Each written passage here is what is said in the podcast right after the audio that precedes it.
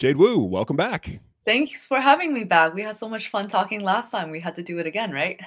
Yeah, absolutely. I mean, that's a huge part of it. And there was a whole swath of questions I had about sleep and new moms in particular that we just didn't even get to at all. And we were chatting afterwards and we're like, yeah, let's just do another episode on it. So yeah, here we are.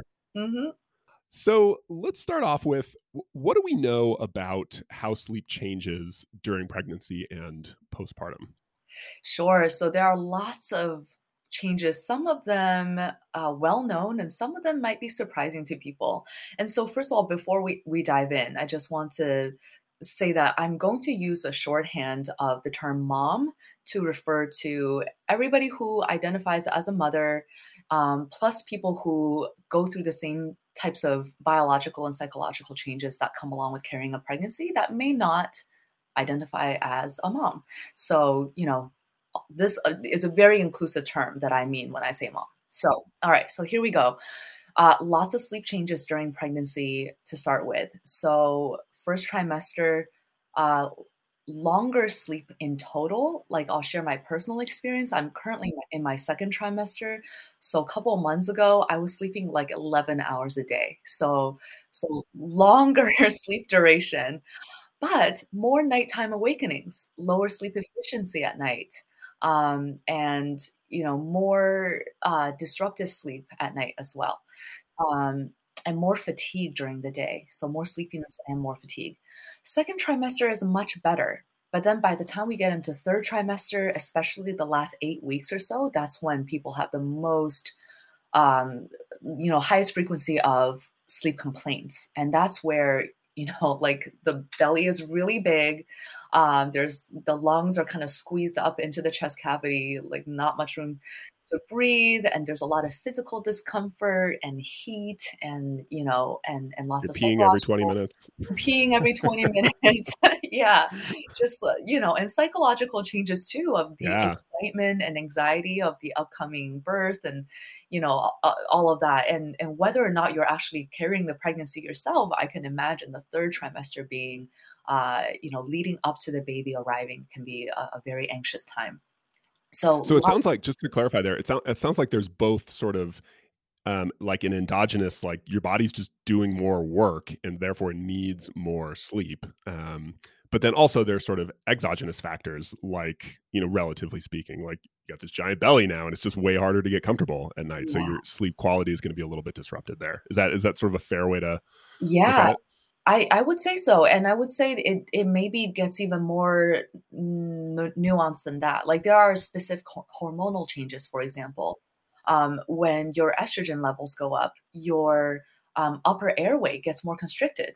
This is something most people don't know. Like, your nasal passage actually gets narrower when you have more estrogen. So for someone like me, I already have kind of a narrow nasal passage. So during my first trimester, like I just started having to mouth breathe during sleep and wake up with a super dry mouth and just feel kind of short of breath all the time. So that, something like that can be such a random little hormonal change that can really profoundly affect sleep. Yeah. But all that stuff, it sounds like it is fairly typical. Like, it's not surprising for people to have experiences like that. Exactly. Yeah. Mm-hmm.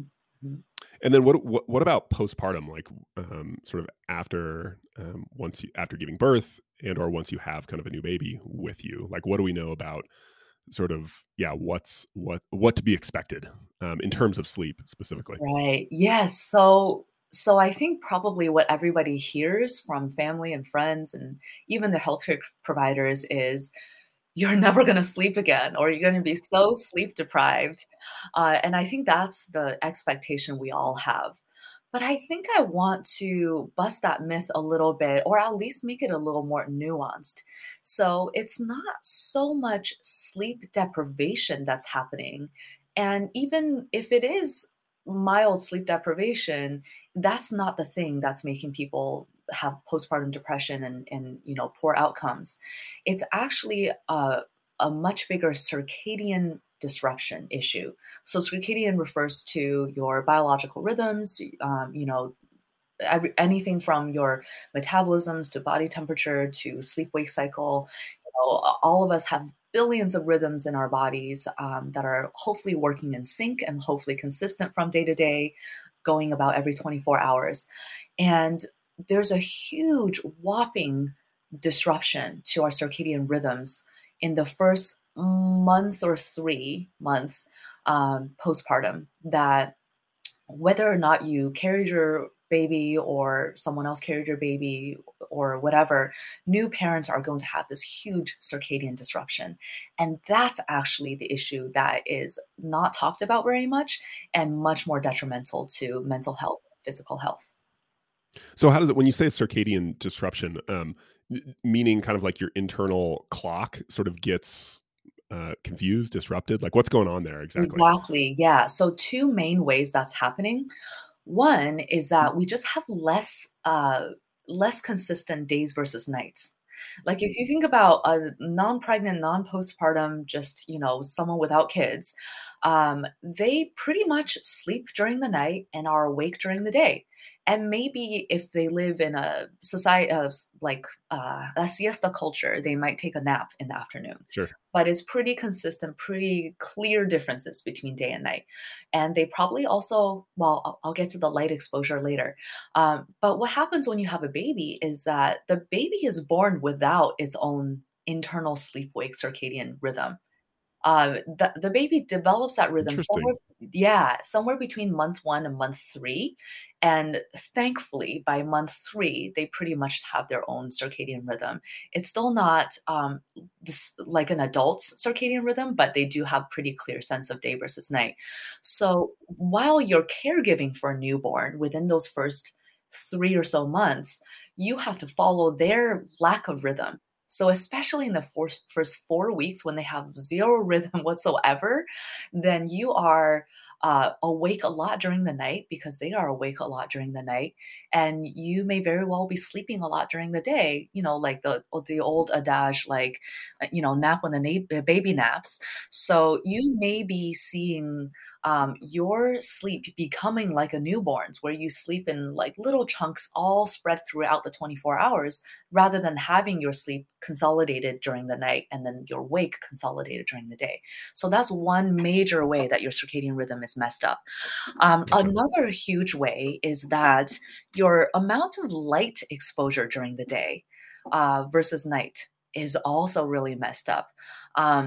So if you think about someone without kids, they are probably getting a pretty decent amount of light exposure. Like you and me right now both have bright lights in our eyes when we're in our office. When we go outside, we have sunlight, you know, and at night, since we're sleeping, we're not hopefully getting too much bright light. So that day-night contrast and light exposure is really, really, really important for consolidating our circadian rhythms and for keeping our master clock in our brain happy and on track. And if that master clock is happy and on track, everything else falls into place nicely. But here's, and I want to share some specific numbers because this is really astounding to me. In the first few weeks postpartum, in the first couple months even, new parents are just completely turned upside down with their light exposure. So here are some figures. About 71 to 80% of the day, new moms are spending their time in less than 50 lux. So for reference, that's a dimly lit room, like barely more than a few candles. And they're spending only 2 to 5% of the day in environments over 1,000 lux. And 1,000 lux is not even that bright. It's an overcast day. So basically, new moms are cave dwellers.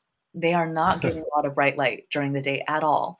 And at night, they're turning on the light to, you know, feed the baby, to soothe the baby, to, you know, change diapers. So, you know, new moms and, you know, new parents are spending their days like it. I at least personally felt like I was just a zombie. Like there was just a never-ending forever day that never ended because of this lack of light exposure. So those are the two main ways that your circadian rhythm is totally messed up postpartum.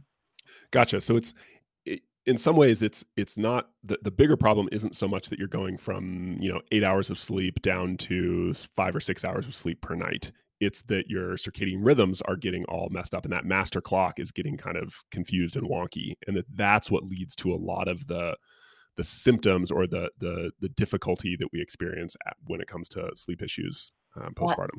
Yes, that's exactly right. And the good news is that in terms of sleep deprivation, a lot of research is showing that at least amongst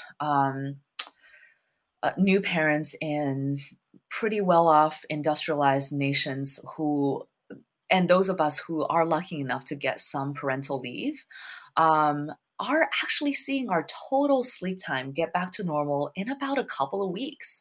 And certainly within the first month, most of us anyway. Sure. So it's not so much the total amount of sleep. It's not really sleep deprivation. It's really the circadian disruption and not having consolidated sleep and not having enough bright light during the day. Your body also does make hormonal changes, especially if someone is breastfeeding.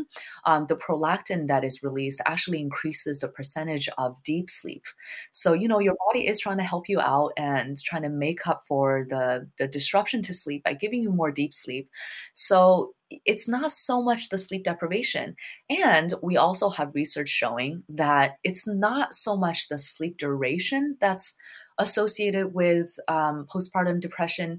It's the amount of night awakenings, it's the low sleep efficiency, and it's a low subjective sleep quality that leads to postpartum depression.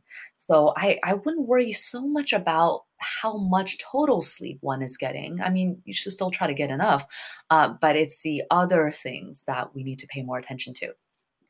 Yeah. So what are the implications then, if that's the case, if circadian disruptions are the bigger deal here, and you want to sort of optimize or make sure you're doing your best to get back to good sleep, what does that imply if it's not so much about the overall amount of sleep you're getting and more about getting your kind of sleep clock back on track, practically speaking? Like what are some suggestions that come from that? Yeah, so I would say even starting in pregnancy, you can help your baby and help yourself get back on track later on. If someone is carrying their own pregnancy, having a more consistent circadian rhythm and more robust circadian system during pregnancy actually helps the baby to learn to have a circadian rhythm once they're born. So for example, if I'm pregnant now, if I get lots of light during the day and I keep a pretty consistent sleep-wake schedule, then my baby, once she's born, is more likely to develop her own circadian rhythm more easily and more quickly. And the quicker she develops her circadian rhythm, the quicker I can get back to mine too. So that helps everybody. So people who are carrying pregnancies, by all means, try to keep a pretty steady schedule, get lots of bright light during the day. So that's tip number one. Tip number two is if you have a partner, there's often a more primary caregiver, somebody who's doing more of the work and or the person who carried the pregnancy or gave birth. If that person also has a support network, that can help a lot too. So what the village and the partnership can aim towards is that the partner serves as a support system in such a way logistically that the primary caregiver, the birth giver, can protect their circadian robustness, I guess. Like, so for example, once this baby is born, I want to have pretty clear days versus nights. So that means I'm going to try to keep a steady bedtime and a steady wake time for myself. So that means if my toddler needs care earlier than my wake time or later than my bedtime, my partner is going to have to step up and do that. Gotcha. So I don't know if that makes sense the way I said it, like everybody's priority, if it's logistically possible, is for the primary caregiver and or birth giver's circadian rhythm to be steady. So that can help a lot too. And on a practical level, new parents, get yourself a light box install some broad spectrum light bulbs in your house, open up your blinds, put your comfy chair right by the bright window, put your breastfeeding chair right by the window, schedule some very low-key leisurely walks around the block with your baby. Your baby getting that daylight exposure helps her to also develop her circadian rhythm. And you getting that bright light exposure is good for your mood, good for your circadian rhythm, good for your metabolism, everything. So sunlight is going to be, and if not sunlight, artificial bright lights, that's going to be one of your best cures. Gotcha. Now, what about, so a question I would have in here is naps, like the issue of naps, right? Like, so on the one hand, you're a brand new mom, you are at least somewhat sleep deprived, like you're just trying to make it the day. So you get naps when you can, right? And I think I think we would all agree that's fine. Yeah. But at some point, does it make sense to start kind of not napping as much in order to get yourself back on a more normal sort of circadian cycle? Mm-hmm. And if so, how do you know when to start doing that? Like at the beginning, you're just trying to like hang on and survive. So you're like, I'll nap whenever I can, right? But at some point after a month, 2 months, 3 months, whatever, the priority is getting that circadian system back into normal functioning. So how do you know when it's right to say, you know what, I probably could nap, but I'm gonna push through so that I am sleepy at my normal sleep time and get a better night's sleep? And how do you think through that dilemma? That's a fantastic question.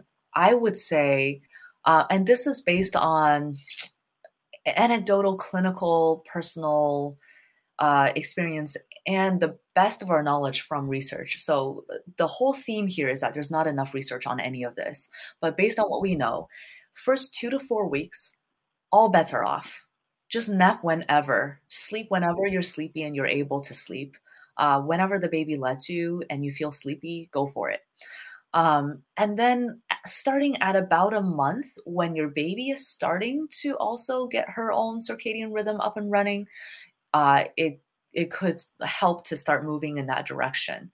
So for example, maybe get down to 2 naps a day instead of 4, maybe cap your naps at like an hour instead of letting it go whenever.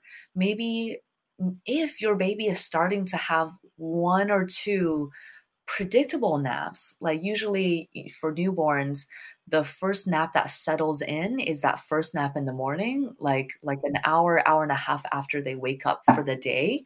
That first nap is like the most solid, most predictable. So if that's a good time for you to go back to sleep for a little bit, for like an hour, half an hour, maybe that's your nap. And then maybe like an early afternoon top off, so that, this way, by the time it's your bedtime, you've had enough time to build up sleep drive. So I would say at about a month, you should probably be starting to move towards more circadian regularity. And if by 3 months, you're not back to pretty solid like days versus nights for yourself, that's a priority at that point.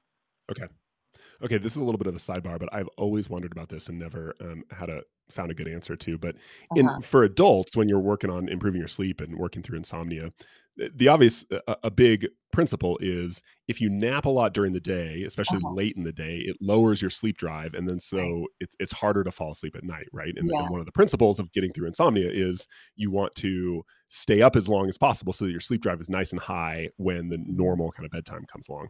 Mm-hmm. But you also hear this when it comes to sleep in new babies. You hear this idea that the more they sleep, the more they sleep. Yes. Right? You want your sleep to... your kid to sleep during the day because they'll sleep more. And so what's going on with that? Like is that true? And like and then when does that change? And what's the mechanism there? Like what's going on? Do you have any idea? This has always like confused me. So it is totally true. And we know that from science and from very strong personal experience over here. Totally. It completely threw me off. So I don't mind sharing that going into my first baby experience, I was like, oh, I'm a sleep expert. I got this. And then I did not got this. Like, it was terrible. And I learned the hard way that yes, sleep begets sleep for babies, especially very young babies. But you know, the principle is actually not opposite from adults. Here's what's going on. So we know in adults, we have sleep drive versus arousal, right? So if we have more sleep drive than arousal, we'll fall asleep soon. We have more arousal than sleep drive, we won't. It's actually the same thing in babies, except that they need so much sleep that not getting enough sleep raises their arousal. So if they're overtired, if they're sleep deprived, if they are not getting sleep at the intervals that they need, then it's like their body goes into fight or flight mode and they go into over arousal mode. And so you may think that you're building up sleep drive for your baby by keeping him awake in the evening hours, but really what you're doing is jacking up his arousal so that he can't fall asleep at bedtime. Yeah. Jade, I've wondered about this for like 6 years since my first daughter was born. That makes total sense though, right? You combine what you said, a higher need for sleep, but then crucially, that's really interesting. The idea that the baby not sleeping enough during the day increases arousal so that when they get to that nighttime phase where you want them to start getting on a more normal circadian schedule, they can't because their arousal is so high because they didn't get enough sleep during the day. Exactly. And that's how you get into a vicious cycle. So absolutely let your baby sleep, you know. So I love pediatricians. I think they're the best people in the world. And I absolutely love all of the ones that I've interacted with. But I think one tiny thing, which turns out to be a big thing, that often the more like old school trained ones tend to get wrong, is that I've heard multiple like older generation pediatricians tell me, you know, keep your baby up in the evening so that they're really sleepy by bedtime. And I'm like, I don't think so. That really does backfires for us. And I know that backfires for a lot of other people. So, you know, but I mean, at some point, once they're a toddler, you probably don't want them napping at like 5 p.m. Sure. But you will sort of learn your own baby's quirks and rhythms and chronotype and everything as time goes on. Right. So I would certainly say, it sounds like within that for those first few months, 6 months, definitely. Oh, sure. Even I would say the first year, easily. Okay. For infants, absolutely. You know, sleep begets sleep. Gotcha. That's great. Thank you for clarifying that. Mm-hmm. So another question I had is, I remember working with a client of mine in therapy who had just had a baby. And she was telling me how for the first time in her life, she was having like pretty intense and frequent nightmares. And she had never been the kind of person that ever had nightmares that often. Yeah. And I didn't, I sort of thought, well, okay, it wasn't like bothering her too much. It was more just like, whoa, this is like kind of intense. And it wasn't like she had a particularly traumatic birth or anything like that. So I didn't really think it was, you know, any kind of PTSD or anything like that. So I said, okay, well, let's just keep an eye on it. And we'll see how it goes. And we didn't talk too much about it. And after a couple months, I checked in with her and she said, oh yeah, you know, like a couple weeks ago, it sort of stopped. Like it's not a thing anymore. So, and this is something I've heard from a lot of new moms, both during pregnancy and postpartum is sort of like weird sleep symptoms or issues coming up like that. Like what's going on with that? Like, what do we know about sort of unusual sleep phenomenon during pregnancy and postpartum? I love this question because I personally have taken a tour of all of the parasomnias. Parasomnia is basically the umbrella term for all the bizarre kind of sleep symptoms during my own pregnancy and postpartum experience. So very briefly, I'll just share that starting in first trimester pregnancy with my first baby, I started having like almost nightly, vivid, intense nightmares, just like awful stuff. And then postpartum, I started having sleep hallucinations. I did a little bit of sleepwalking. I, you know, had all sorts of bizarre, have you heard of exploding head syndrome, which is a beautiful name for Okay, wait, I have. You have to explain it though, because I think a lot of people have not. And they're like, what? Yeah, exploding head syndrome? It's not nearly as bad as what the name sounds like. Yeah. Exploding head syndrome is just where you think you hear a really loud bang or explosion or, you know, sometimes people hear a scrape or a scream, but there's nothing that actually happened in the environment. It's just your brain just made it up. Sleep paralysis I had, you know, all of the stuff. Okay, wait, hold on. I want to go back to, so you mentioned sleep hallucinations. Is exploding head syndrome, like, is the way you think about it, is it an auditory hallucination, basically? Maybe, you know, I'm not sure, but like it's technically categorized as a separate parasomnia. It's its own thing. Yeah. My thinking is like, why is it not just an auditory hallucination? So talk about sleep hallucination real quick. Like, what does that mean exactly? Yeah. So usually this happens sort of in that twilight zone right before falling asleep or right as someone is waking up and is seeing things or hearing things that aren't there. So for example, I had horrible hallucinations that I had fallen asleep while breastfeeding and that I had smothered my baby underneath myself. And that was literally not even possible because I never breastfed in bed. And I specifically made sure that I would not be so sleep deprived that I would like roll over onto my baby. Like, sure. I was very paranoid about that. So this was not even possible, but my mind still made me hallucinate it like all the time for just the first, you know, like 4 weeks or so. And you know, you might hallucinate shadowy figures in the room, or like I've heard people like see bugs and snakes in their bed and things like that. So usually they're a little bit scary, and they can happen during sleep paralysis too, which is where you wake up, you're conscious, but you can't move. So yeah, fun stuff. Yeah. Another one I throw in there is myoclonic jerks. I've seen like an, you know, where you sort of have that jerk where you like you're starting to fall asleep and then you jerk awake and then yeah.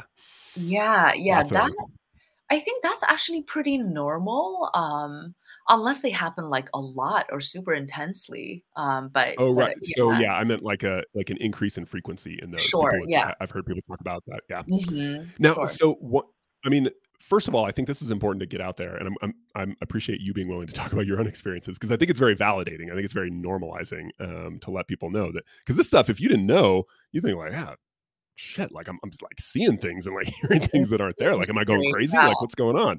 Yeah. So to know that's relatively normal, but I also think this is really important as an anxiety therapist, particularly. Mm-hmm. I've seen so many cases of new moms who are, you know, 6 months, a year out, whatever, who have developed a lot of anxiety that started at and around pregnancy and birth.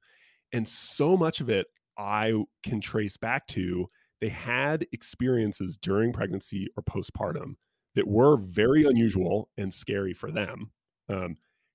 They sort of developed these beliefs about that, like, there is something really wrong with me that I had this hallucination about, you know, falling on top of my kid when I was like, does that mean like I'm not like cut out to be a good mom? Something must be wrong with me. And that just like spins into like, can spin into really bad cases of anxiety. So I think this is so important for people to hear that. So much. You know, yeah. Anyway, so I just really appreciate you being willing to talk. Yeah. And I think that's a really good point, because we do hear these horror stories of postpartum psychosis, which is extremely rare, where someone might have delusions or hallucinations regarding the baby, where they end up accidentally or sort of delusionally harming the baby. And that, I think, really freaks people out, rightfully so. And somewhat more commonly, postpartum OCD is actually, you know, not super rare. And so when we have experiences like hallucinating, having smothered a baby, we get very anxious about, you know, doing things exactly the same way, or like not letting ourselves hold the baby, or not letting ourselves, you know, sleep just in case we fall asleep and something goes wrong. That can be very, very anxiety provoking and very scary. So just to shed a light on these bizarre sleep related experiences. So what's going on is, in part, your circadian disruption and the sleep deprivation that you're going through especially during those first few weeks, that's probably the main culprit for why these bizarre sleep things are happening. Just like if a college student pulled enough all-nighters in a row, they would also start having sleep paralysis and, sleep hallucinations and all that. But this is temporary. It's not that once you start having these, you're going to go down a path of psychosis. That's not how that works. Especially if you get yourself back on track with the circadian, rhythms, and get back on track with getting enough sleep. And really, really, I highly, highly encourage, getting as much social support as you can to help you get back on track. You don't need to be super scared about it or worried about it. Another thing is hormonal changes. So these kinds of symptoms can actually start happening during pregnancy, like they did for me with nightmares and night terrors. Well, not so much night terrors, just nightmares, because when your progesterone levels go up, and especially when they shoot up as quickly as they do during pregnancy, you have decreased REM sleep. So REM sleep is where most dreaming happens. And what tends to happen is when you suddenly don't have enough REM sleep, when you're REM deprived, something happens called the REM rebound, where your brain is like, oh shoot, suddenly we don't have enough REM. Let's get into REM quicker, earlier in the night, more intense bouts of REM. And that can really throw off your brain and sort of give you more intense, more vivid dreams that you're more likely to remember. And that, coupled with higher anxiety, coupled with harder times breathing, because of anatomical changes and hormonal changes, all of that coupled together can sort of set off a bout of nightmares. And the more you worry about nightmares and rehearse those nightmares and get into those nightmares, the more you then perpetuate those nightmares. So sometimes people get into this cycle of nightmares during pregnancy, like I did, that they can sort of try to get out of by making sure they get enough sleep, making sure they do lots of rest and relaxation during the day, and also just not spending too much time dwelling on the nightmares themselves. Yeah, and kind of normalizing it for yourself, mm-hmm. that this is like a lot of weird shit happens when you get pregnant. Yes, exactly. A lot of weird shit happens is like the motto for pregnancy. Yeah.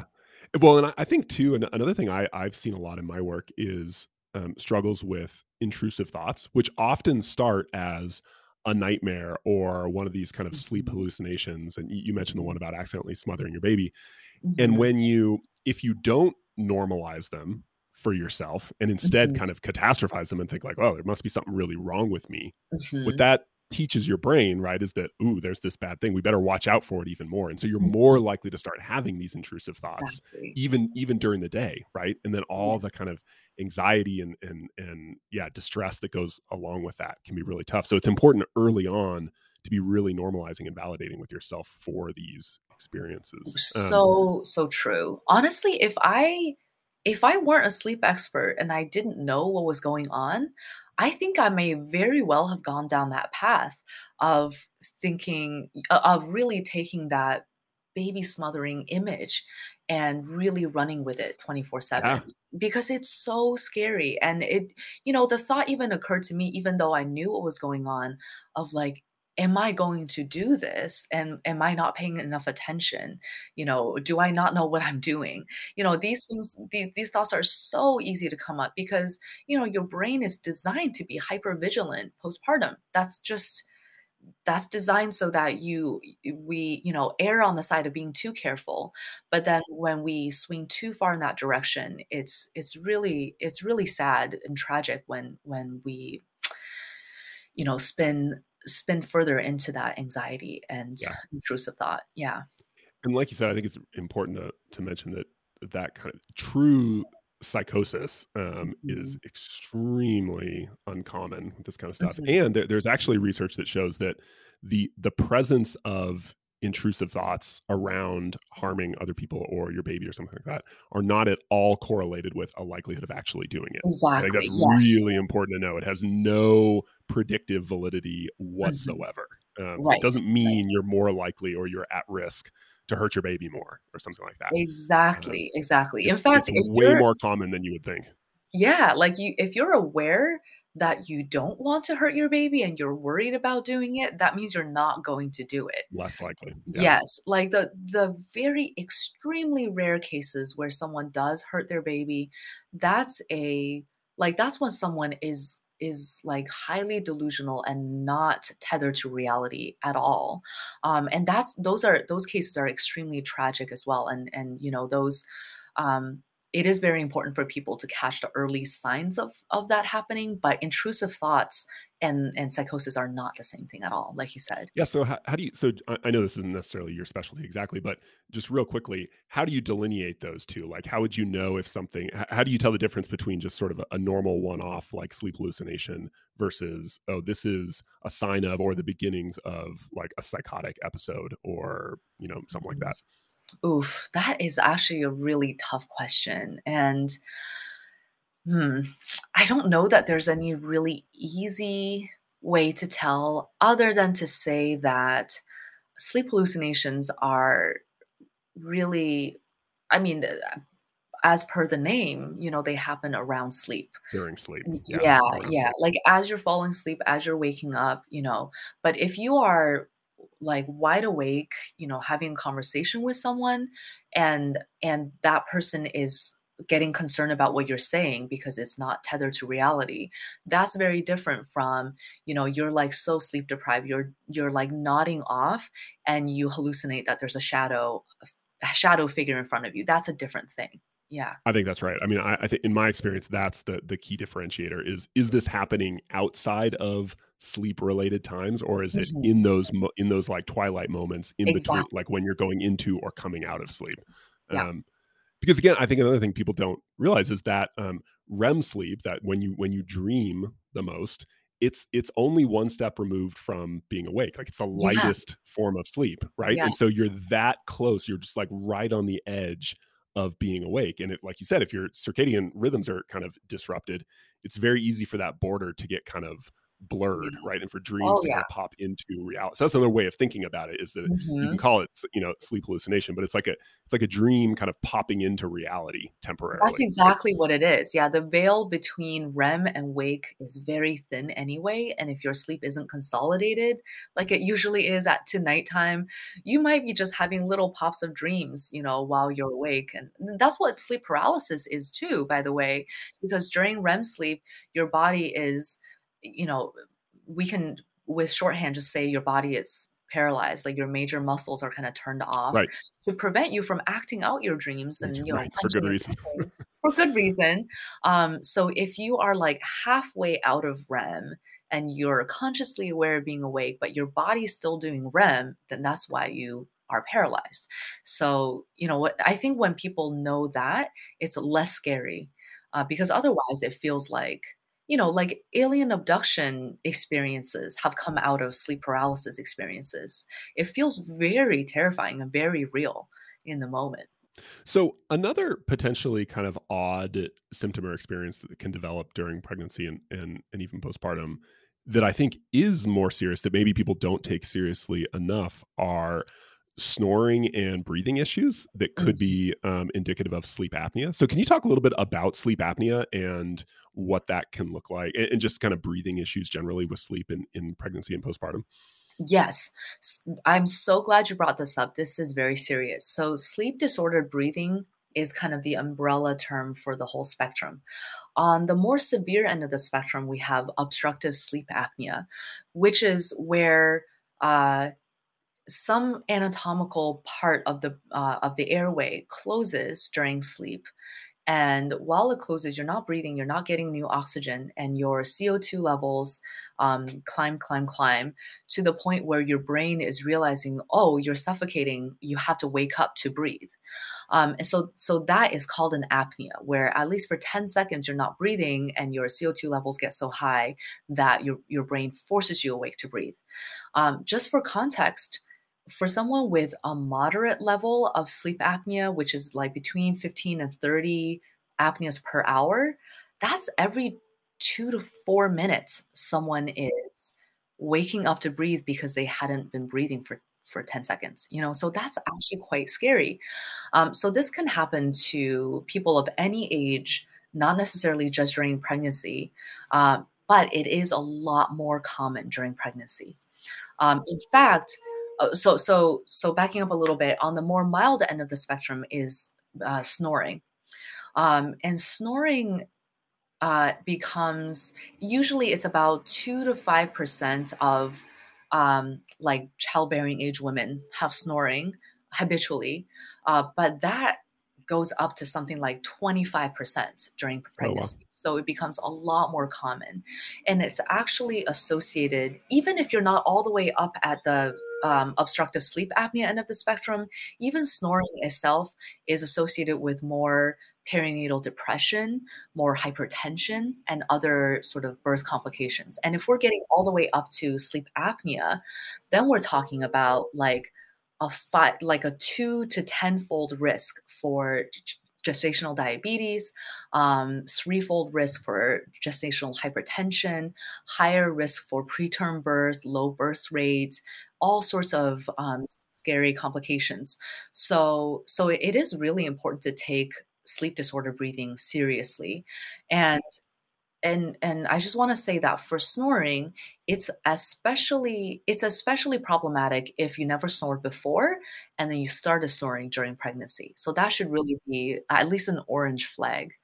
Now, the challenge is that to get a sleep study to assess for sleep apnea, it takes usually a few weeks to get an appointment. If you are lucky enough to, if you're lucky, and it's really expensive and blah, blah, blah. And, because pregnancy is a dynamic process, by the time you actually get in to do the appointment, you're like in your third trimester already and you're about to give birth. So that's a big challenge for public health to figure out. But for individuals, I would just say, do take it seriously. It's not just a cute, funny thing that you started snoring when you got pregnant. Sleep on your side. If your bed partner tells you that you're snoring, like go talk to your doctor about it. There are mandibular adjustment devices, so like basically mouth guards that can potentially help you. Positioning pillows that might be able to help. If it's serious enough, if you already had sleep apnea before, CPAP is really the only way you can really treat CPAP and its variations can treat sleep apnea. So that's very, very important to pay attention to. Gotcha. Okay. Yeah. I just think that's a underappreciated part of sleep health, that it's super important to talk to your doctor about any kind of sleep breathing issues. Yeah. Okay. So we've sort of touched on this a little bit, but I want to circle back to it because I think it's really interesting. I was at a conference a few years ago and there was a group who was presenting some preliminary data on postpartum depression, I think was the main thing they were studying. But what they were looking at in particular was sort of variables around sleep quality among new moms and how that might explain a surprising amount of the variance in terms of who actually gets postpartum depression and anxiety and to what extent they get it and struggle with it. So just to circle back around to this question, what do we know about the relationship between, like, I think everybody takes it for granted. Okay, you're a new mom, like you're not going to sleep great. We talked about that. And we're starting to know more that postpartum depression and anxiety are things, they're real things that happen regularly. But what about the relationship between those two? Like, what do we know about the relationship between poor sleep and postpartum depression and anxiety and mood issues? Yeah, so you're absolutely right. There's a huge connection there. So poor sleep prospectively and concurrently predicts postpartum depression, meaning if you have poor sleep during pregnancy, you're more likely to have postpartum depression once the baby's born. And if you have poor sleep during postpartum, you're also more likely to have postpartum depression. To clarify real quick, when you say if you have poor sleep before, do you mean like, well, you're just not sleeping as well as when you weren't pregnant, or like you have a sleep disorder, like you have insomnia, you have like diagnosed insomnia or something like that? Like what does that mean exactly? Like poor sleep before? Yeah, that's a great question. And the problem is that the research does not super clearly define poor sleep because it's mostly perinatal mental health researchers who are bringing in this sleep component to study it, not so much sleep experts who are looking at perinatal women. Gotcha. So they're probably giving them a survey kind of asking about sleep kind of symptoms. Okay. Exactly. So it's like a more broad sleep, but like often people would say insufficient sleep or poor sleep or poor sleep quality, sort of catch-all terms. So we don't have it super parsed out, you know, what specifically we're talking about. I mean, we do know that sleep apnea during at any time is associated with depression. We know that insomnia at any time is associated with depression. And we know circadian disruption at any time is associated with depression. So I'm sure those are major buckets. And fatigue and daytime sleepiness as well. So, you know, all of those things added together. But, you know, it's also a two-way street. So having depression, postpartum or otherwise, also makes it harder to sleep well, more likely to have insomnia, for example. So when there is this two-way street, we can get into a vicious cycle situation that's really hard to parse.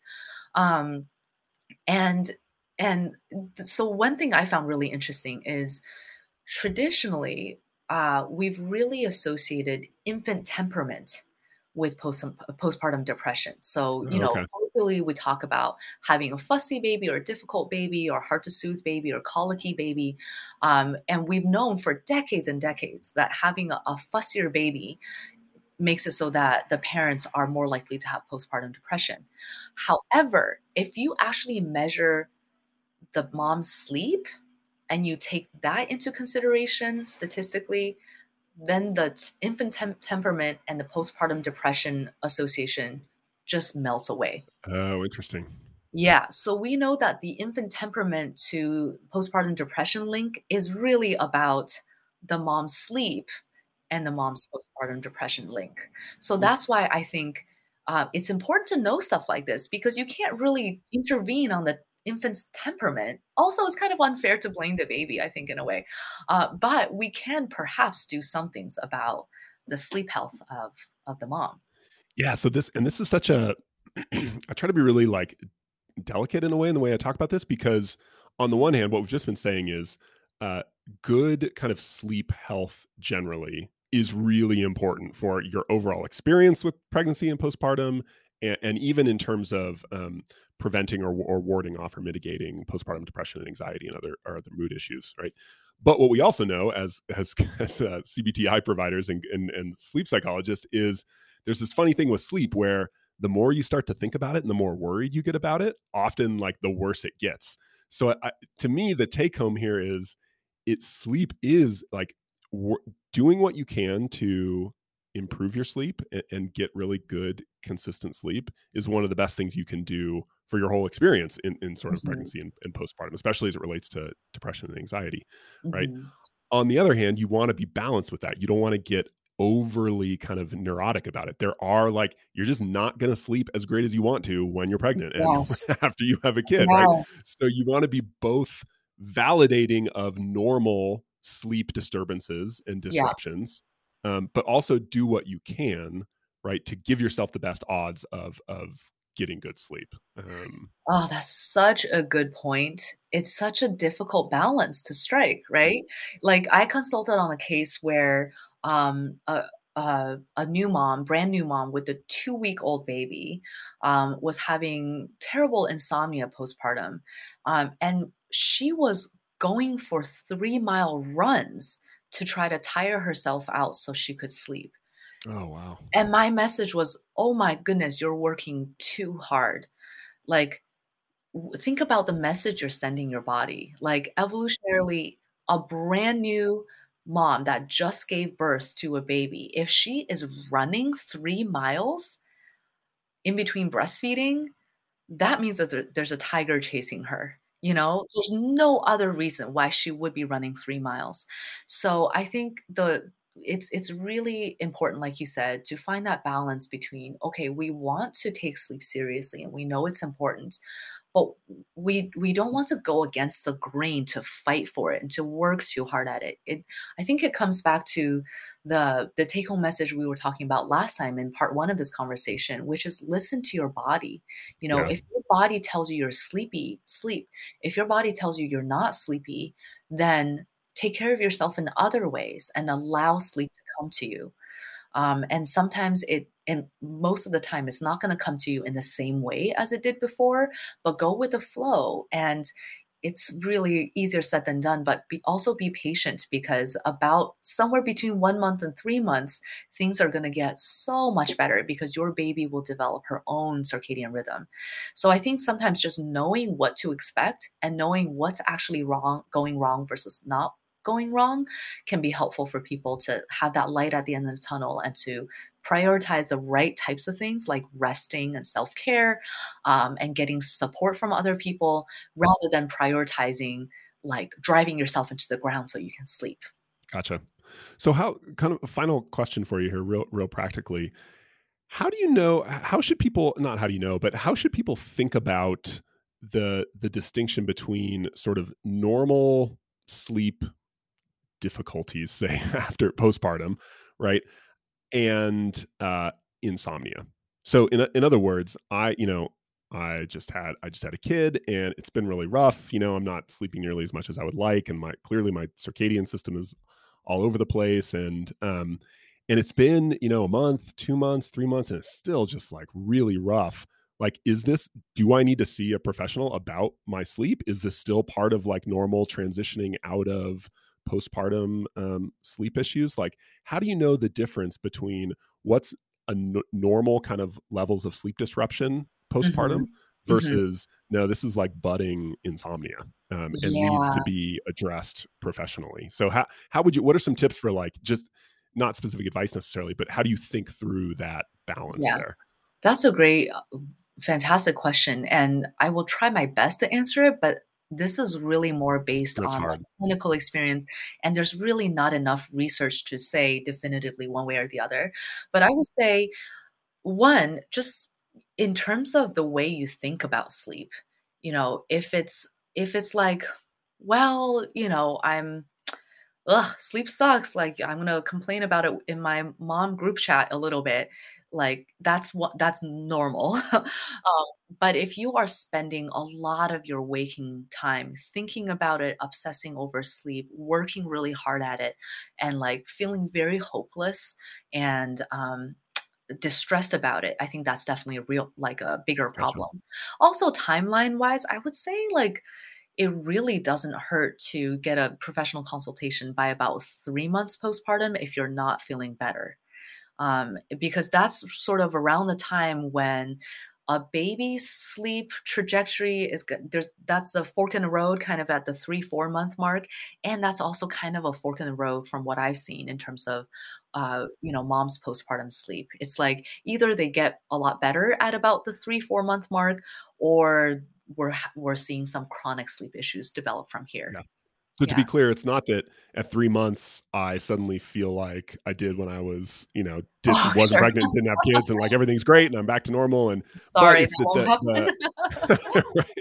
But the trajectory is clearly going in the right direction. And you may still feel, you know, like you're not getting quite as much sleep as you like, but like things are moving in the right direction. Right. But if you feel like they're not, if they're sort of like plateauing or even starting to get worse at that kind of 3-4 month mark, that might be a good time to consider, at least. And I like the way you phrase that, get a consultation, you know, like talk to someone who is a specialist in sleep, and just kind of see.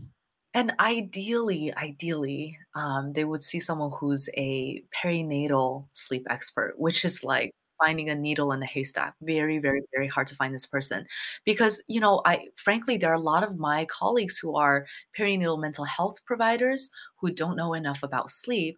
And there are sleep experts who are tops in their fields who don't know enough about perinatal sleep specifically. So it's actually very hard to find an expert that kind of does both.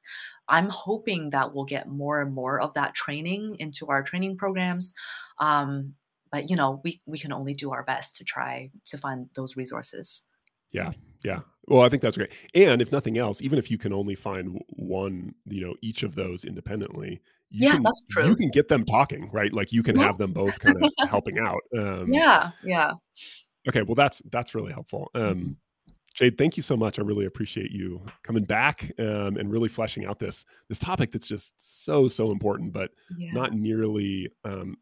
It's just not talked about. It. We talk a lot about and have a lot of resources on helping babies sleep better and baby sleep training and all that kind of stuff. But I know. There's just so much more needed, I think, for moms. Yes, this is so close to my heart. I want to write a book that is just titled, What About Moms?